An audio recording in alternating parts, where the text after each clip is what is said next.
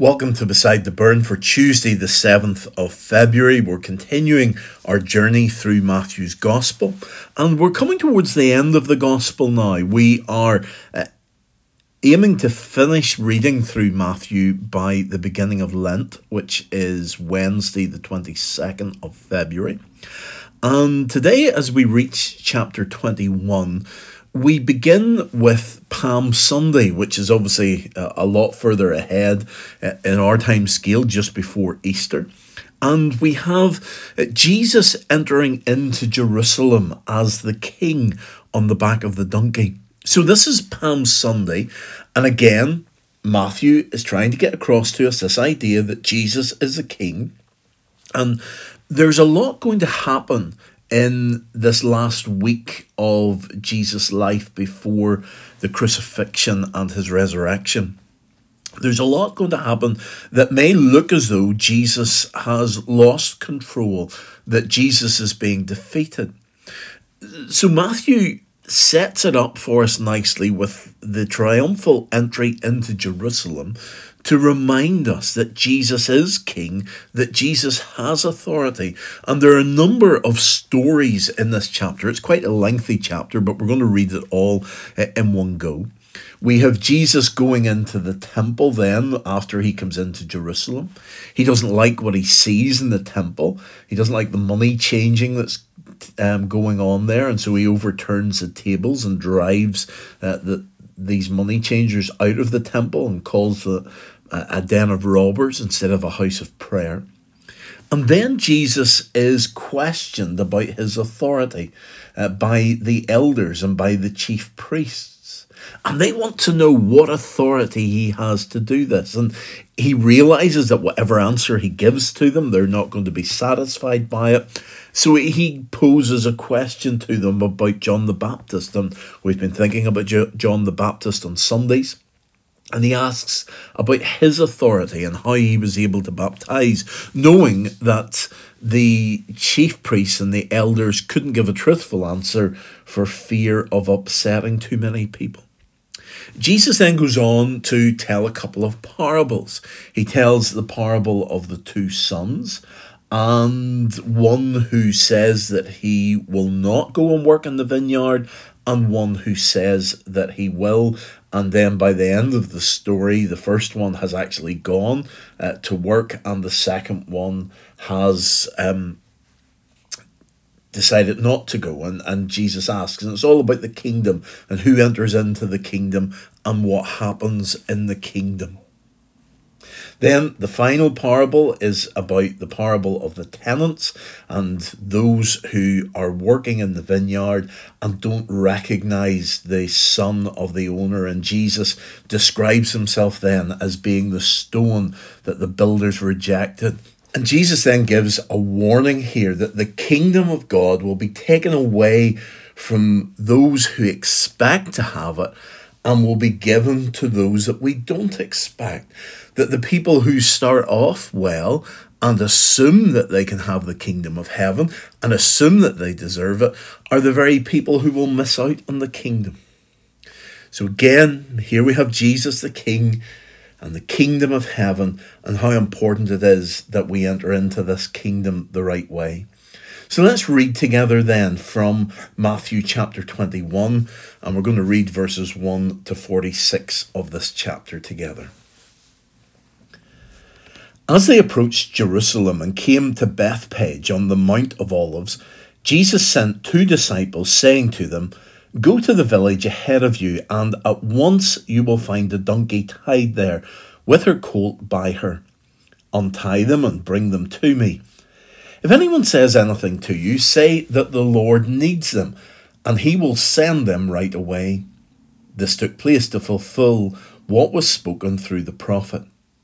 Say to daughter Zion, See, your king comes to you gentle and riding on a donkey, on a colt, the foal of a donkey. The disciples went and did as Jesus had instructed them. They brought the donkey and the colt and placed their cloaks on them for Jesus to sit on. A very large crowd spread their cloaks on the road, while others cut branches from the trees and spread them on the road. The crowds that went ahead of him and those that followed shouted, Hosanna to the Son of David! Blessed is he who comes in the name of the Lord! Hosanna in the highest heaven! When Jesus entered Jerusalem, the whole city was stirred and asked, Who is this? The crowds answered, This is Jesus, the prophet from Nazareth in Galilee.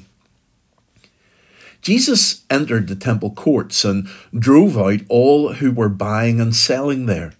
He overturned the tables of the money changers and the benches of those selling doves. It is written, he said to them, My house will be called a house of prayer, but you are making it a den of robbers. The blind and the lame came to him at the temple, and he healed them.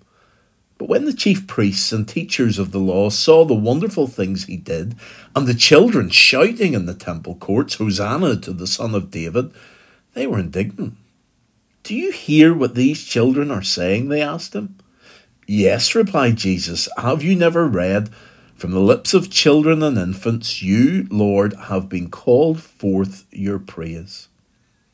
And he left them and went out of the city to Bethany, where he spent the night. Early in the morning, as Jesus was on his way back to the city, he was hungry. Seeing a fig tree by the road, he went up to it, but found nothing on it except leaves.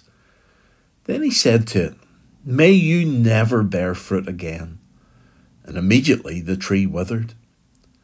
When the disciples saw this, they were amazed. How did the fig tree wither so quickly? They asked. Jesus replied, Truly I tell you, if you have faith and do not doubt, not only can you do what was done to the fig tree, but also you can say to this mountain, Go throw yourself into the sea, and it will be done. If you believe, you will receive whatever you ask for in prayer. Jesus entered the temple courts, and while he was teaching, the chief priests and the elders of the people came to him. By what authority are you doing these things? They asked. And who gave you this authority? Jesus replied, I will also ask you one question. If you answer me, I will tell you by what authority I am doing these things. John's baptism, where did it come from? Was it from heaven or of human origin? They discussed it among themselves and said, if we say from heaven, he will ask them, Why didn't you believe him? But if we say of human origin, we are afraid of the people, for they all hold that John was a prophet. So they answered Jesus, We don't know. Then he said, Neither will I tell you by what authority I am doing these things. What do you think? There was a man who had two sons. He went to the first and said, Son, go and work today in the vineyard. I will not, he answered. But later he changed his mind and went. Then the father went to the other son and said the same thing. He answered, I will, sir, but did not go. Which of the two did what his father wanted? The first, they answered. Jesus said to them, Truly I tell you, the tax collectors and the prostitutes are entering the kingdom of God ahead of you. For John came to you to show you the way of righteousness, and you did not believe him. But the tax collectors and the prostitutes did. And even after you saw this, you did not repent and believe him. Listen to another parable. There was a landowner who planted a vineyard he put a wall around it, dug a wine press in it, and built a watchtower. Then he rented the vineyard to some farmers and moved to another place. When the harvest time approached, he sent his servants to the tenants to collect his fruit. The tenants seized his servants. They beat one, killed another, and stoned a third. Then he sent other servants to them, more than the first time, and the tenants treated them the same way. Last of all, he sent his son to them. They will respect my son, he said. But when the tenants saw the son, they said to each other, This is the heir. Come, let's kill him and take his inheritance. So they took him and threw him out of the vineyard and killed him. Therefore, when the owner of the vineyard comes, what will he do to those tenants?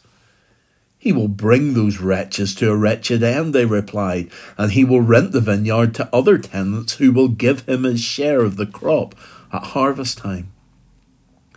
Jesus said to him, Have you never read in the Scriptures, the stone the builders rejected has become the cornerstone? The Lord has done this, and it is marvelous in our eyes.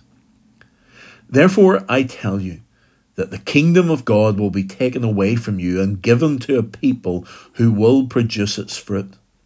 Anyone who falls on this stone will be broken to pieces. Anyone on whom it falls will be crushed. When the chief priests and the Pharisees heard Jesus' parables, they knew he was talking about them. They looked for a way to arrest him, but they were afraid of the crowd because the people held that he was a prophet. Amen. So, there in that last parable, we clearly see what's happening in the world today. Here it is written over 2,000 years ago, and yet today we find people rejecting Jesus and rejecting his message. It happened in his day whenever he was here, and it still happens today. And we see the consequences of that in all the stories that we hear about the church, where the church is in decline, where people are turning away from Jesus. The stone the builders rejected has become the cornerstone. So let's pray together. Heavenly Father, we come to you today and we thank you for sending your Son, Jesus Christ, to be our Saviour. We acknowledge that Jesus is the King, and yet sometimes, Lord, we can treat him far less than a king. And we see this world which has rejected him and turned away from him. And so, Lord, we pray for your glory in this land. We pray, Lord, that we may turn to you and trust in you and live for you. And we pray, Lord, that others would hear of you and come to know you as Lord and Saviour. For Lord, we ask all this in Jesus' name. Amen.